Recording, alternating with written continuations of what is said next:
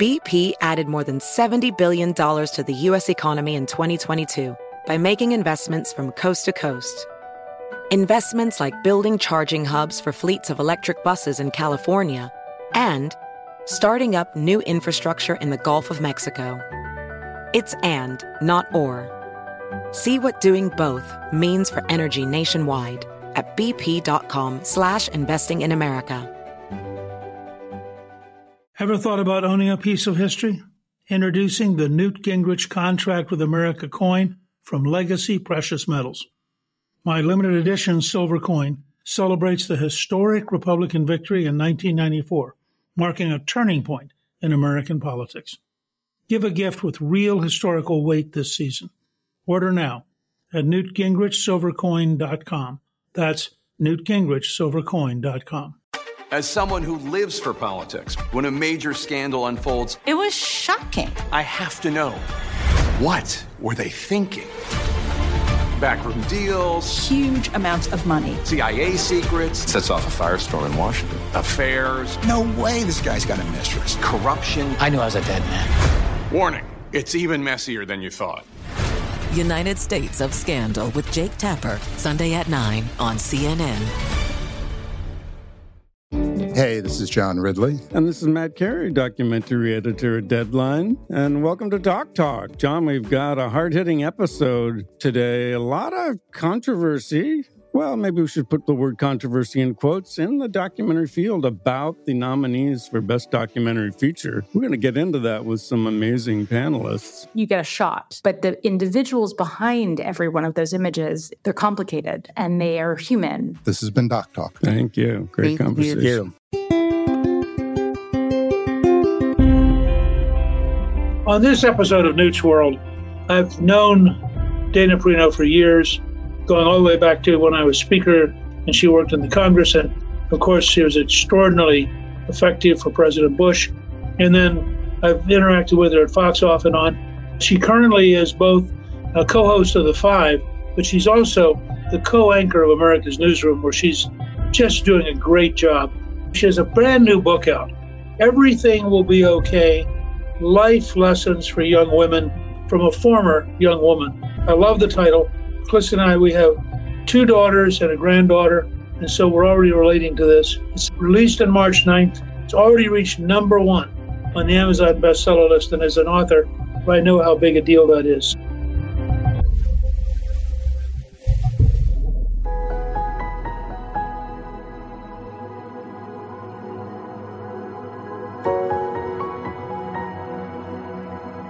Dana, thank you for taking time to join us. I'm honored. Any chance to talk to you, Mr. Speaker, is a great one for me. Well, thank you. Now, I want to ask you because you've done a lot of interesting things, and I love the way you've designed this this life lessons for young women from a former young woman. Why did you decide to do that? Well, thank you again for having me on. I think about the first book I wrote. You know, I'd get asked a question a lot. How did you become White House press secretary? It's actually a pretty interesting story because I don't think anybody like sets out in their life and plans to be exactly what they end up being. You might get asked, like, how do you become Speaker of the House? And when I would tell this young women that had goals and ambitions, maybe even to be press secretary one day, I would say, well, first you have to start as a country music DJ working overnights for minimum wage, and then you can become White House press secretary. And my point to them was that at every stage of career advancement I've been able to get under my belt, I wasn't planning for it. Now, that doesn't mean that I didn't have a lot of planning and a lot of goal setting. And I'm a firstborn daughter, so all that comes with that in terms of pressure and perfectionism. But when I looked back, I'm like, you know, I really had to just trust that God had my best interests in mind and provided me those opportunities. So when I became White House press secretary, I get lots of questions and advice. Young women today, they're very talented, educated, ambitious, and they're in the driver's seat. But they're carrying around a lot of anxiety. And what I wanted to do is to say, look, you were born in America, so you, you already won life's great lottery. And everything will be okay if you do some important and smart things taking responsibility, making good decisions, applying yourself, discipline, and also finding a way to manage your anxieties. I know that young women are going to worry. I'm not going to tell them not to worry. But what I did in this book is say, I worried away my 20s, and I don't want that for you. And here are things that I have done to manage all of that, to funnel that energy in a productive way so that I can have a great career and also have a pretty wonderful personal life as well. Well, you know, it's interesting to me. I actually did not know that you had such close ties in Wyoming. And you give your grandfather, Leo Perino of Newcastle, Wyoming, a lot of credit. I'm just curious, uh, what did he teach you and how did that experience shape you? So, my grandfather was a rancher. He had served in World War II. Right before he went to join the war effort when he was 18 years old, he had aspirations to go to medical school to become a doctor, and he wanted to see the world. When he finished with the war effort and he's coming back to the States, he had decided he'd seen enough of the world and he wanted to go home. And he helped grow the ranch into a pretty big outfit that is still in operation today. My uncle and my two cousins run it there. It's about 80 miles west of Mount Rushmore, so in the Black Hills there, really beautiful area. Well, I was the firstborn grandchild, and I think that I don't know, there's a special bond between your grandparents, and I think that for girls, in a way, your grandfather is the man in your life who thinks you could do no wrong. I loved to watch him. He was a man of incredible character and integrity. I would watch how people would come to him from around the county and ask him advice on ranching and farming. He was also a county commissioner, a proud Republican. I used to like watching him get ready for the county commissioner meetings, preparing, but also getting ready. To, and he would wear his dressy Wranglers, they had a crease down the front and a bolo tie, and that was dressing up. And he would also just read so much. We watched every news program. And actually, this is kind of an interesting thing. When I was about 11 years old, so early 80s, I remember sitting with him at the kitchen table, and he spelled a word for me, a beautiful penmanship. He said, Can you say this word? I can't remember the exact word, but it was spina bifida encephalitis or something like that. Basically, it was BSE or mad cow disease. And he said to me, Keep this word in mind. I am very concerned that there are some ranchers doing some things that are not right and it could end up hurting people. So he had this foresight. And he paid a lot of attention to national issues. And he was also a lot of fun. You know, he just loved on us so much. So I look back and I think about the character and the values that I learned from him, and I really wanted to be like him he knew that I'd gone to work in Washington, D.C. He was very proud of that. I joined a congressional office in August of 1995. And then I come back to Washington right after 9 11. And he never knew that I worked for the White House because he passed away while he was moving cattle from a massive heart attack on the day after Thanksgiving in 2001. But I still feel very close to him and was grateful that I had that early influence in my life. It is interesting that I think of my own life, for example, there are certain people, and you can't predict in advance, but there are certain people who come through your life and they shape you permanently. There are things about it, something about the relationship or whatever. Now, in your case, if I understand it correctly, your dad would actually have you read the Rocky Mountain News and Denver Post every day before he got home from work and then he would have you choose two articles to discuss with him before dinner. I mean, was that a chore or an adventure, or I mean, how did you deal with that? Well, Mr. Speaker, you know, you've watched me on the five long enough to know that I loved school and I loved assignments. And when I came home from school, I played school. I also loved that time with my dad.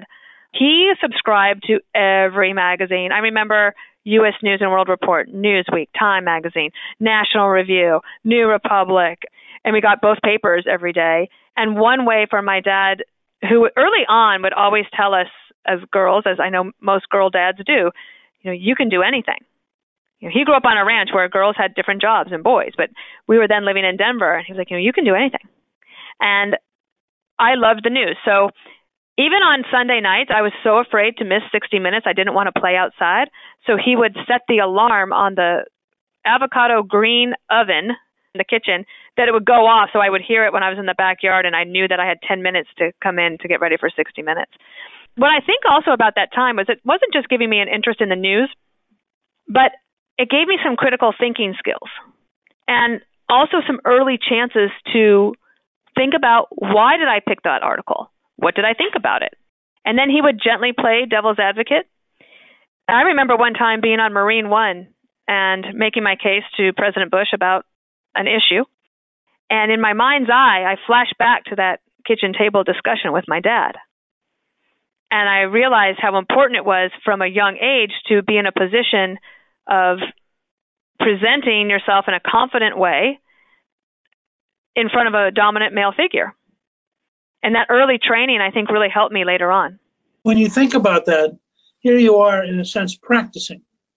And you're practicing for a world where you have to get information quickly, think about it critically, and then brief somebody, which almost becomes the perfect training ground to eventually be presidential press secretary, where you're doing precisely those skills. You wouldn't have known that necessarily when you were doing it with your dad. Did you ever find yourself when you were about to brief President Bush and thinking, you know, this is exactly what my dad trained me for? Yes, and also, are you familiar with speech and debate team and the extemporaneous event category? So you would do that in high school? Yes, and so basically what that was is you would study current events all week long, and then on Saturdays for the tournaments, when you arrive for the event, you pick three topics out of a hat, and you choose which one you want to talk about. A lot of my stuff was the end of the Cold War, and then you would have 30 minutes to write a five to seven minute speech and then present it. And so there was a lot of things that led to the ability to communicate in this way. In addition, I learned along the way something from my speech coach in college that I loved, and that was that being nervous is okay. She said, It's all right to have butterflies in your stomach as long as you make them fly in formation. And I would think about that when either briefing President Bush or you know stepping to the podium or doing a live interview. And even today, I have nerves when I'm about to be on television, but I've learned to channel them in a way to help me and be energetic rather than crippling. It's fascinating. And I think one of the real keys to achievement, although I have to admit, Dana, that when I watch you on TV, and we've done some speeches together in front of audiences of thousands, I don't get any sense of nervousness. I mean, you're somehow really effectively channeling that into enough adrenaline that you're really good, but you sure don't give off any sense of nerves. I think that most people, if they are going to do any sort of public event or public speaking, you have a little bit of that. In the book, I talk a lot about how it's important for women to find their strong voice. One of the things that is, I think, debilitating for women or even young people, I sometimes I hear young men do it as well. There's this style of speaking, I call it up talking. And it's where they talk like this at the end of every sentence. It goes up like that, and it sounds like they're very unconfident. And I'm convinced that it is holding them back from jobs and raises, promotions, and opportunities. So I always think like gently pulling aside somebody to say, you have to find your strong voice. And actually, one of the people I worked for on Capitol Hill, her name was Holly Propes. She was the chief of staff to the late Dan Schaefer.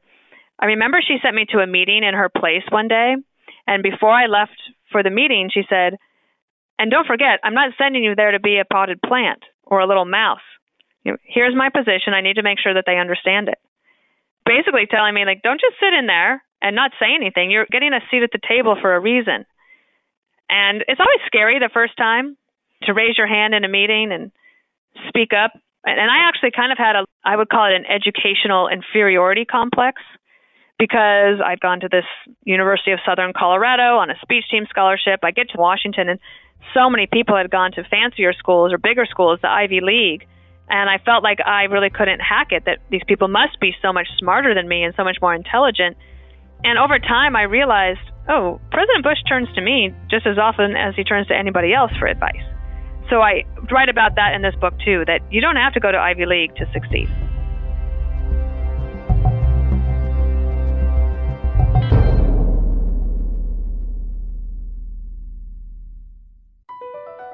Across America, BP supports more than 275,000 jobs to keep energy flowing. Jobs like updating turbines at one of our Indiana wind farms and producing more oil and gas with fewer operational emissions in the Gulf of Mexico. It's and, not or. See what doing both means for energy nationwide at bp.com slash investing in America. Throughout history, there are clear moments that define our nation's path, and now you can own a piece of that history. I'm thrilled to announce the Newt Gingrich Contract with America coin from Legacy Precious Metals. My limited edition, one ounce silver coin commemorates the historic victory in 1994 when the Republican Party, under my leadership, took control of Congress. The Newt Gingrich Contract with America coin also symbolizes the transformative political platform that led to landmark achievements like the overhaul of the welfare system and the Balanced Budget Act. This holiday season, give the gift of history. The Newt Gingrich Contract with America coin is more than an investment, it's a tribute to honest government and to America. Available to order right now by calling 866 484 4043. That's 866 484 4043. Or order online at newtgingrichsilvercoin.com. That's newtgingrichsilvercoin.com. As someone who lives for politics, when a major scandal unfolds, It was shocking. I have to know what were they thinking? Backroom deals, Huge amounts of money. CIA secrets, Sets off a firestorm in Washington. affairs, No way this guy's got a mistress. corruption. I knew I was a dead man. Warning, it's even messier than you thought. United States of Scandal with Jake Tapper, Sunday at 9 on CNN. Hey, this is John Ridley. And this is Matt Carey, documentary editor at Deadline. And welcome to Doc Talk. John, we've got a hard hitting episode today. A lot of controversy. Well, maybe we should put the word controversy in quotes in the documentary field about the nominees for Best Documentary Feature. We're going to get into that with some amazing panelists. You get a shot, but the individuals behind every one of those images, they're complicated and they are human. This has been Doc Talk. Thank you. Great Thank conversation. you.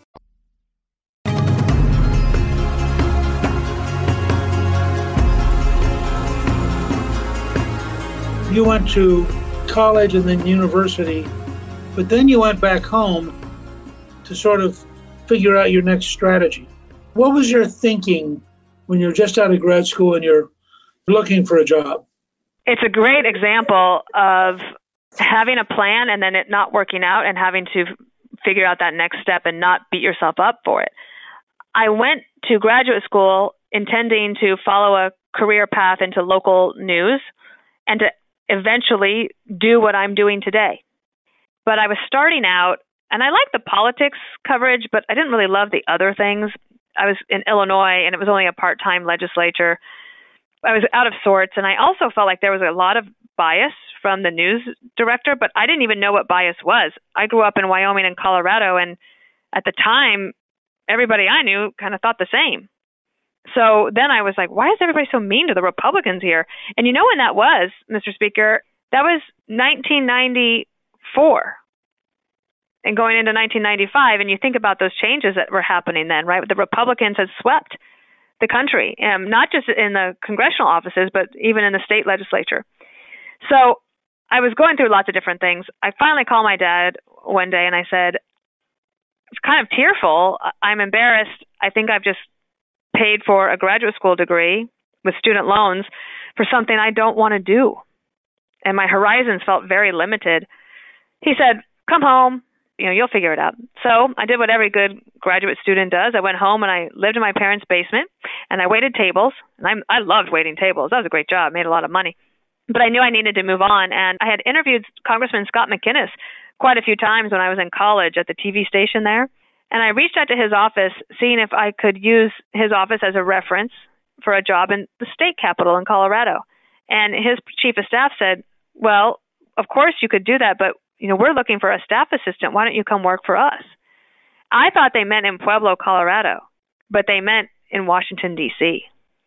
And when I slept on that, prayed about it, I woke up in the morning thinking, "Wow, this is where I should do." And I drove across the country with my mom and my aunt Patty Sue, and I parked at Fifth and Seward Square, right there by the Capitol, outside my new apartment or the room I was renting in the apartment. And I didn't move my car for five weeks. I was so terrified of the traffic. but that's really was the turning point for my whole career was having a chance to go work on Capitol Hill, which I recommend to every young person. Even if you don't want to work in politics or media or government, it's great training. And I still, to this day, talk to people every single day that I worked with back then. I'm curious, what really struck you those first couple months when you were in D.C.? I describe it as imagine a raccoon in a room full of disco balls. Everything's exciting I loved everything the brown bag lunches, Grover Norquist lunches. Dan Schaefer at the time was the co sponsor of the Balanced Budget Amendment back when we cared about those things. He was also the subcommittee chairman on energy and power. I loved the committee hearings. I wanted to learn more about that. He had a retail sales tax bill with Billy Tauzin of Louisiana, and that was kind of my first taste of working across the aisle and making friends with those blue dog Democrats.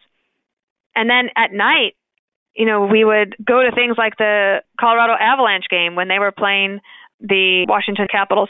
I loved on the weekends going for long walks up and down the mall and looking at the monuments. I loved when people visited me and I showed them everything. I made so many friends. We had no money. We used to look around and see who's having receptions this week and we could go to those. And eventually, you know, I made friends with people that were in your office. I think of Lauren Maddox, who was so wonderful and a great mentor to all of us and becomes a good friend also over time. There was just wonderful camaraderie on the Hill. And to be honest, I don't know if it's still there. The last time I visited with staffers, it just seemed like nobody was having any fun. I do think that the current tone is dramatically different from when you were, first went there. You mentioned hockey. As I understand it, you had an interesting conversation at a hockey game with a stranger. Yeah. So I had just moved to Washington. I was working for Scott McInnis, and I was answering phones as a staff assistant. That's how you usually start out. I didn't really know anybody, and of course, didn't make much money. And this is right before the gift ban. The Coors Brewing Company bought tickets for anybody from Colorado to go to the first Colorado Avalanche game against the Capitals that year.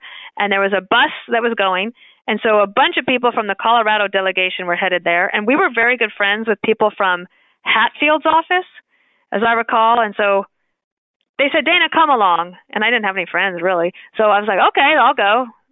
So we head out there and we're watching the game. Now I don't know anything about hockey or sports, but I pretend that I do or that, you know, I like an event. Sitting next to a guy named Tim Rutten, who worked for Hatfield, and he said, So what would you like to do in Washington? I said, Well, I'd love to work my way up to be a House of Representatives press secretary one day. That was my goal. And he said, Oh, well, Congressman Dan Schaefer from Colorado, he has an opening. My friend's moving on to be the chief of staff to Nathan Deal. And I think you should apply for the job. And I said, Oh, but I just took this other job with Congressman McInnis. Wouldn't it look bad if I tried to move on? And I was very reluctant to raise my hand for a new job that soon. And he looked at me and said, Oh, you have no idea how this place works. And he had me meet with Janelle Guerrero the next day on the fifth floor of the Cannon House office building where we met up and she gave me the seal of approval. And then I went to interview with Dan Schaefer and he could tell I was so nervous to tell Scott McInnis that I was going to get a job to move on. And I'll never forget that he said, how about I call Scott and talk to him? And I will never forget, Mr. Speaker, that Scott McInnis, to his credit, said, that's a perfect job for her. I'm so excited. And to this day, he remains one of my best champions. Anytime I have a good show or a new opportunity, I always will get a little note from him saying, I knew you were going to be something one day. And that just meant so much to me. You know, I think it also is a reminder of how sometimes life is a series of zigzags. You know, for a lot of these people who want to know what's the straight line, very often it doesn't work that way. You know, you end up in places you never dreamed of. Like yet, Rome. Like Rome. Yeah, I mean, Callista was just thrilled to be the ambassador to the Vatican, and she's a very devout Catholic and spent 20 years singing at the Basilica here in Washington. And probably the best job she'll ever have. She was just emotionally and spiritually so filled having a chance to represent America to the Vatican. It's remarkable. And I have to say, I was what the State Department calls the trailing spouse, and I had the time of my life. And we had never planned on it. It just came out of the blue, and they said, Would you like to go do this? And she said, Well, yeah, now that you mention it. But, but I'm curious in terms of the zigzags, because as I understand it, you got momentum, you're doing fun things, and yet you reach a point where you really feel like your life isn't working out very much. I mean, how did that happen? And how did you cope with it? So I didn't know at the time what I was going through is what's called a quarter life crisis. I find that many young women go through this. After a few years of working on the Hill, I could pretty much do the job with my eyes closed in a way. I didn't feel like I was learning much more. I wanted to move up, and actually, there was a position I was looking at, I believe, in Dick Armey's office. And I also was at a point where, you know, I was thinking that I would meet somebody and find a way to marry somebody and move on with life that way. And I just didn't have a date for years. So I was a member of the Lutheran Church of the Reformation on 3rd Street, just there behind the Supreme Court. And I went to a singles group every Wednesday night as well uh, as Sunday service. And we would just get together, talk about things. And I was basically opening up one night about how I was feeling. And there was a woman there who was slightly older than the rest of us who said, Remember what God says. He says, Fear not. And He's not going to forget you. You are written in the palm of His hand. And you can relax. Everything will be okay, basically. And I wouldn't say that worked overnight. Within a month or so that spring, I started to feel a lot better. Then in August, just as I'm trying to think, what am I going to do with my life? I even contemplated going in the Peace Corps because I wanted to travel and see the world. I get on a flight to go from Denver to Chicago to DC after having done some editorial boards with Dan Schaefer back in the district at my old stomping grounds, the Denver Post and the Rocky Mountain News when it was in business. And I sit next to a guy who's British. He's 18 years older than me. Lived in England at the time. Was reading The Tailor of Panama by John le Carre. I asked him about the book. He had this British accent, and I fell in love on a plane. And then I had to make a decision. Do I move to England, which was what my heart wanted to do, but I was telling myself, well, what about your career? And eventually, this woman in my family pulled me aside at a Christmas event and she said, Do not give up on this opportunity to be loved. He might be the only man who ever truly loves you. And I realized I was worried so much about what other people would think about my decision rather than just following my heart.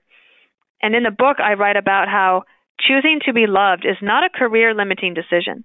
And I see this with you and Callista as well. Obviously, you have many irons in the fire and doing great things, but when she got an opportunity to be the ambassador to the Vatican. What did you say?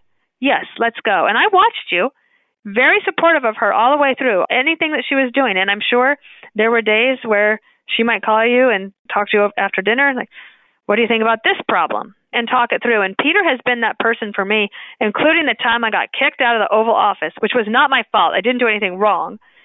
And I called him afterwards and I said, Peter, and I was tearful, and I said, You won't believe what happened. And he made it so much better because he said, Well, just think for the rest of your life, you can say, I've been kicked out of better places than this. That's a great line. By the way, do you explain in your book how you got kicked out of the Oval Office? You can hardly raise that and not have somebody ask you about it. I had been with the administration since right after 9 11, and I'd been at Justice Department, then White House Council on Environmental Quality, and then on inauguration day of 2005, I joined the White House press office as a deputy. On like my second or third day on the job, Dan Bartlett, the communications director, asked me if I'd be willing to sit in on an interview the president needed to do because he had to go to a different meeting, but that he would meet me in the Oval Office and do the pre brief for the president, and all I had to do was sit in on the interview, take notes, and cut it off after half an hour.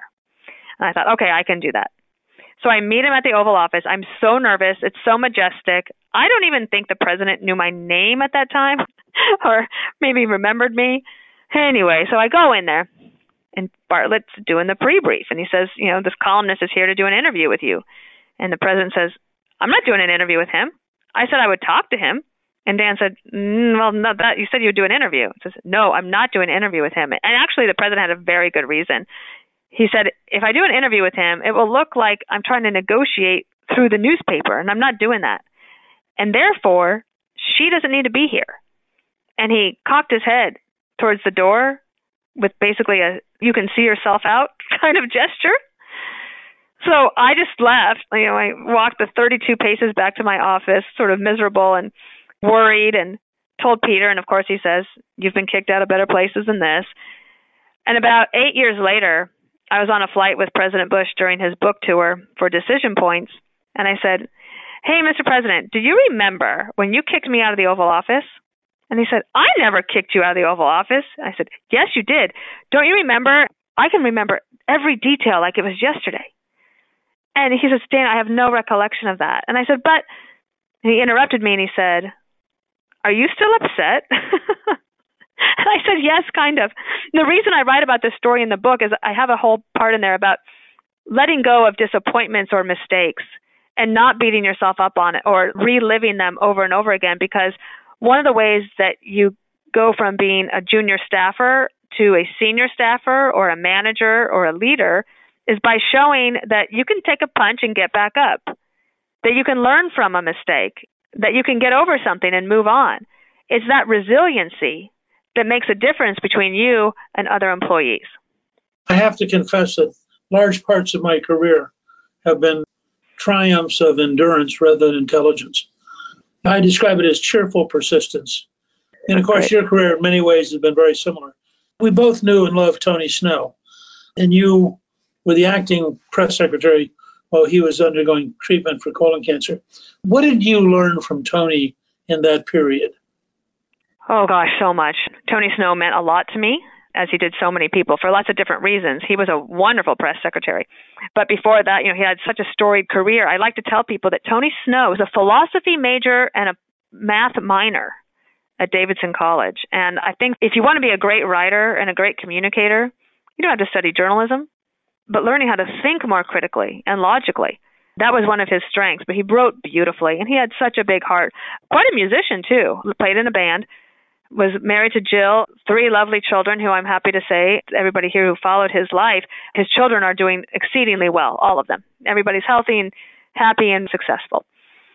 I would say one thing I learned from him, well two things. I write about in the book about how if you are the leader of the office or the boss or the manager, I say, don't be a boss hog. So he used to have me do a lot of the briefing of President Bush and a lot of the travel. He was, of course, dealing with his own cancer treatments, which require a lot of energy and rest. So he would have me go on the weekends and holidays, and I did more of the management of the office and of managing President Bush, and that really helped me learn how to manage up. And then he would have me brief for him quite often. And then there was a day when he had to have surgery cancer related. And I had to brief for three weeks, and I had no desire to be in front of the camera. I really was happy being behind the scenes. And I'll never forget that he made me stand up and he put his hands on my shoulders and he shook me and he said, You are better at this than you think you are. And I didn't exactly know what he meant, but a couple of weeks into my time as press secretary, I was rushing on a Friday and I didn't take all my notes with me to the briefing room, and I just had this one piece of paper where I'd made some scribbles. And it was the best briefing I'd ever done up to that date. And later on that day, I said, Oh, that's what Tony meant. I don't have to try to be just like him. I can just be myself, and that that was enough. And I'll always be grateful for that, and I try to pass it on. Well, I'm curious because I've always been on the other side of the table. What is it like to be up there with 30, 40, 50 reporters, all of whom are trying to play gotcha. How do you stay balanced in that environment? One of the things I write about in the book in regards to work life balance is that I learned something later in life, and actually after I left the White House, but it was a great way to think about work life balance. In that sometimes you'll have an opportunity like to work in a White House, and your work life balance might feel really out of whack, way more work than life. one, I think it's good to like what you do because then work and life kind of feel good all the time and in sync. But a young woman I met after our White House years said she started to think of work life balance over the course of your lifetime. That there might be times when you are working 18 hour days and you might miss events, weddings, and birthdays, but that that's okay because that's you know that it's for a limited amount of time. Like you can give it your all for 4 years. One of the things I did in order to manage the briefing room and thankfully my dad set me up for this is I always wanted to be the most well-read person in the room and I wanted the reporters to know it. So when I went in there, if I said X is Y and Y is X, and they knew that I knew it, that they could take that to the bank. If I didn't know the answer to something, I would be very clear to say, I'll get right back to you as soon as I can. I also spent a lot of time managing the press briefing room outside of the actual briefing, talking to reporters, reading what they were interested in, finding out what was on their minds, and building relationships with them so that by the time I got to the briefing room, kind of knew what was coming. And you know, sometimes people think that reporters turn in their questions to the White House before a press conference. I actually don't think that has ever been true. I do think that a good White House press office will be able to anticipate all the questions because they're paid to. That's your job. You have to figure that out. And I was really good at guessing the questions. I could almost even tell you exactly the tone, and I could mimic a few reporters. The president would kind of get a kick out of that. One of the great compliments I have from him is that he was never surprised by a question in a press conference when I did a pre brief. But that meant that you know, it was just a lot of work on the front end.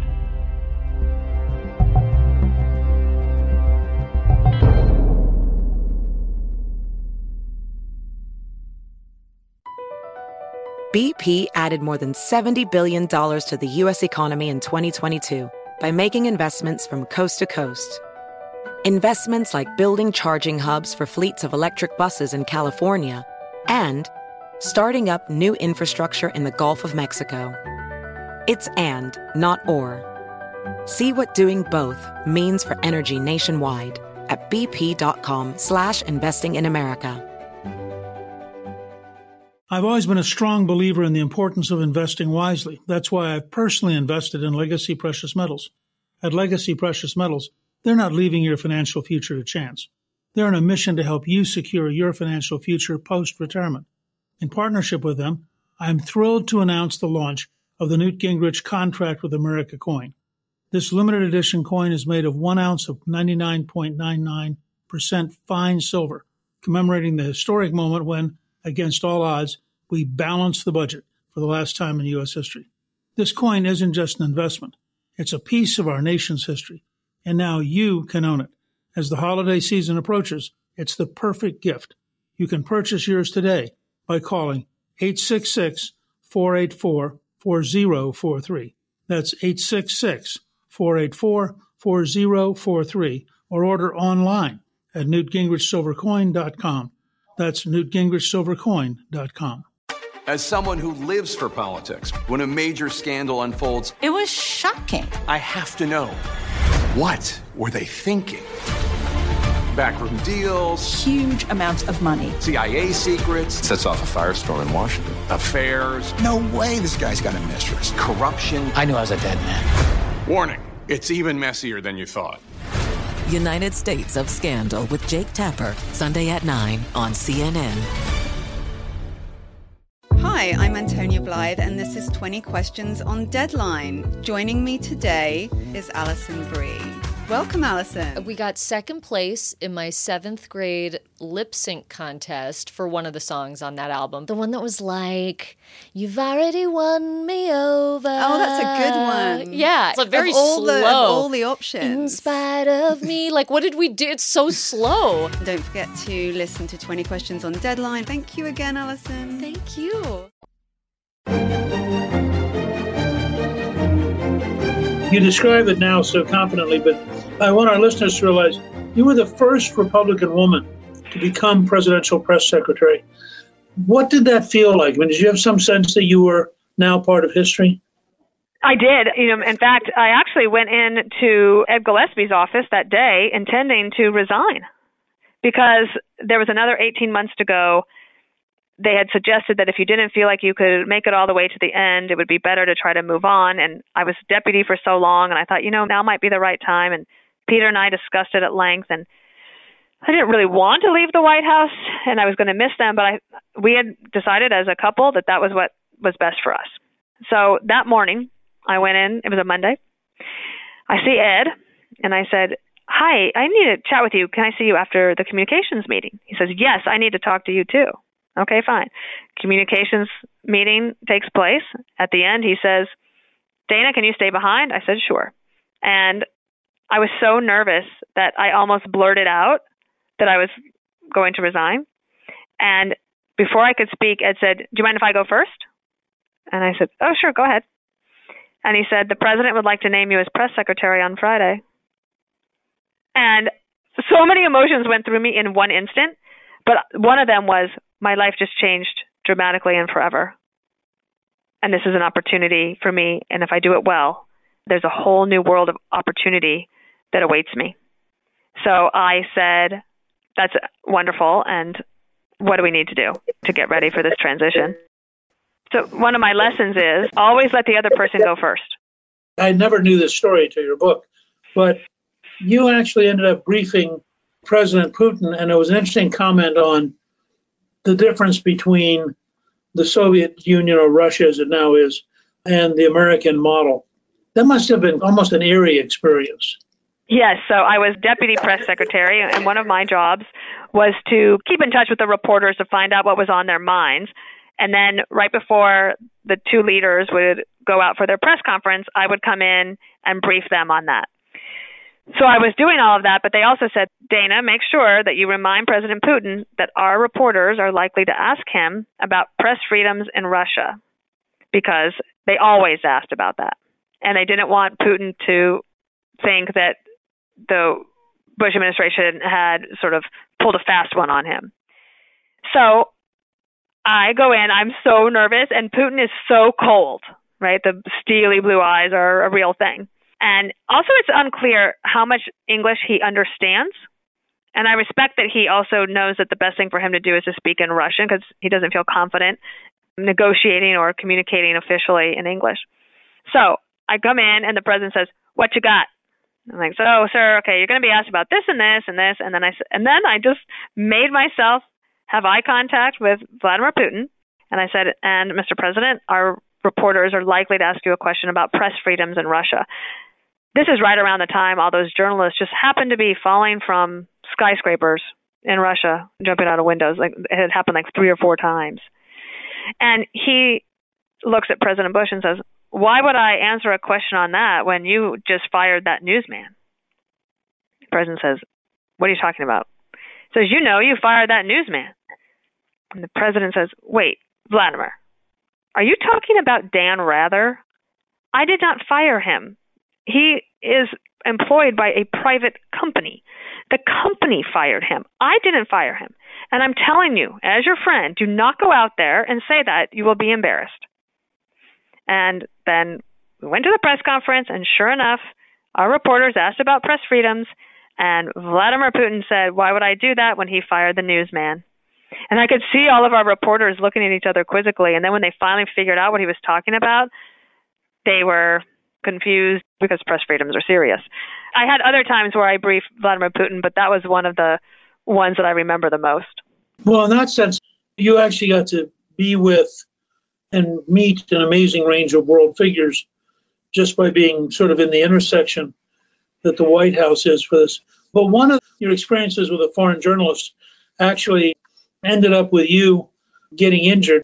Uh, TV journalist Muntadhar al Zaidi threw two shoes at President Bush during a Baghdad press conference. Now, Bush dodged, but you apparently got hit by a mic stand. I mean, mm-hmm. that must have been like a little bit of a scrum. yeah, so we had been on the ground in Iraq for about 12 hours. The longest you could be on the ground was for 14 hours before Secret Service was like, you've got to go. That was a range of safety. And we had just arrived, and Ed Gillespie and I sat off to the side, and I was like, wow, look at all these journalists. They never thought they'd get a chance to actually ask their leader questions as a free press, let alone the leader of the free world. There's tons of equipment in the room. And I was sitting right next to the boom mic that was being used for translation. And just as the press conference gets started, you can look it up on YouTube, folks, if you haven't watched it, or you want to hear the little scream. The guy throws two shoes at the president. One, two. And thankfully, George Bush was an athlete and had really good reflexes and ducks both of them. And then he's just looking at the guy like, who throws shoes? What in the world? And Maliki, the prime minister, is so embarrassed and he is wanting to end the press conference. But what happened to me was the Secret Service agent, Don White, rushed forward to protect the president. And that steel arm of the boom mic swung around so fast and caught me right below my eye on the bone right there, very close to breaking it. Thank God it didn't. And I was so sore. And I actually thought for a second that the whole thing was a distraction for a bomb because that was a very typical terrorist tactic to create a distraction and a diversion so that when your attention is elsewhere, something else happens. And there was so much equipment in that room. But it wasn't, thankfully. And I thought we would leave, but President Bush said, no, no terrorist is going to kick us out of this room. We're going to take the questions. And he looked at this one young Iraqi reporter and he says, What do you got? What's your question? This guy was just dumbstruck. And Maliki was also just so nervous. And the president said, Ask your question and made everyone focus, which I thought was the right thing to do. And in the meantime, this one Marine, I wish I could find his name, he had the biggest hands. And he grabbed my hand and lifted me up over the whole scene and onto the floor where we could walk to the door and I went to get medical attention, and nobody wanted to let anyone leave the room because now it's a crime scene. And he says, "What do you need?" I said, "I need my doctor." And he said, "Oh, I am doctor." oh no, I want the White House doctor, please. And anyway, I got a big black eye out of that for six weeks. That's an amazing story. Now, let me ask you one last thing because it's so relevant to your advice for young women. Something which I believe in passionately, and I was thrilled to see that you did too. Talk about the impact of having a mentor and how you develop those kind of relationships and those kind of experiences. I like to think of mentoring as something that it doesn't have to be so formal. A lot of companies now do have mentoring programs, and I think those can be very good, but they also feel a little restrictive and limiting. My chief of staff that I worked with on Capitol Hill, I think of as my first really great mentor. She helped me learn how to brief a boss she would always say, make sure you leave on a high note when you go to see the boss. Always leave them up with something positive to think about. So I learned that. That's one of the reasons my first book is called And the Good News Is. She would also do things like blind copy me on emails so that I could see how she communicated. She would let me sit in on her interviews where she would talk to the press so that I could hear how she would do things. But also, she gave me a real appreciation for understanding policy not just understanding how to talk about it, but to actually understand the policy. We were talking about PUHCA and PURPA reform. I didn't even know what those things were at the time. And even the FERC, the FERC, that was my first press call was about the FERC. I had to ask the reporter how to spell it. And she was so patient with me. And I look back and I pay tribute to her in the book because she really helped do things that I do with my own staff today in terms of helping them along the way. I also think that you can have mentors all throughout your life. There's a woman now in my life that I admire so much. Her name is Dame Anne Gloag, and she's a very successful businesswoman, but also an incredible philanthropist, which is how she became a dame, knighted by the Queen a couple of years ago for all of her work, mostly in Africa. It's just an incredible story of her tenacity bravery. She refuses to pay bribes in Africa, and she still is able to get things done. And then more recently, I met this young woman named Sadie Robertson. She has quite a following. She's 27 years old. I don't know if she would call herself a minister, though she might, but she does, I think, minister to people. She has a wonderful podcast. She's so bright and fun and interesting. And I realized, oh my goodness, I have another role model, and she's only 27. Well, listen, you've been very generous with your time I just want to say to everybody that Dana is a perfect example of somebody who has both a private lesson for young ladies and a public life that they can learn from. And the combination is just amazing.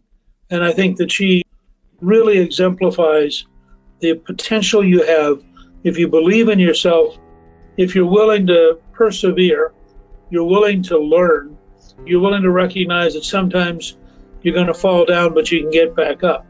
And I think in that sense, Dana, you've been just a remarkable role model, and I'm really so glad that you put that into a form that everybody can have access to. And we're certainly going to make sure that it's prominent on our show page. Talk about generous with your time. That would be you. Thank you so much. You can read more about Dana Perino and get a link to buy her new book, Everything Will Be Okay Life Lessons for Young Women from a Former Young Woman, on our show page at newtsworld.com. Newt's World is produced by Gingrich 360 and iHeartMedia. Our executive producer is Debbie Myers. Our producer is Garnsey Sloan, and our researcher is Rachel Peterson. The artwork for the show was created by Steve Penley. Special thanks to the team at Gingrich 360. If you've been enjoying Newt's World, I hope you'll go to Apple Podcast and both rate us with five stars and give us a review so others can learn what it's all about. Right now, listeners of Newt's World can sign up for my three free weekly columns at gingrich360.com slash newsletter. I'm Newt Gingrich. This is Newt's World.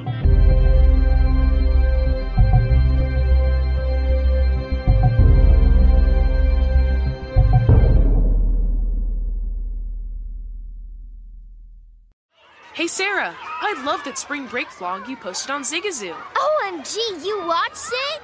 Yeah, it was so cool.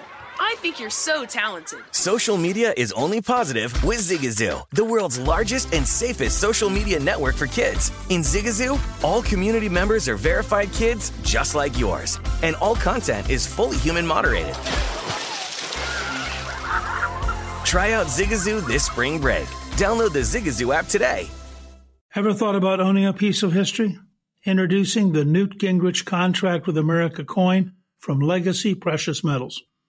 My limited edition silver coin celebrates the historic Republican victory in 1994, marking a turning point in American politics. Give a gift with real historical weight this season. Order now at newtgingrichsilvercoin.com. That's newtgingrichsilvercoin.com. I'm Dr. Sanjay Gupta, CNN's chief medical correspondent, and this is Chasing Life.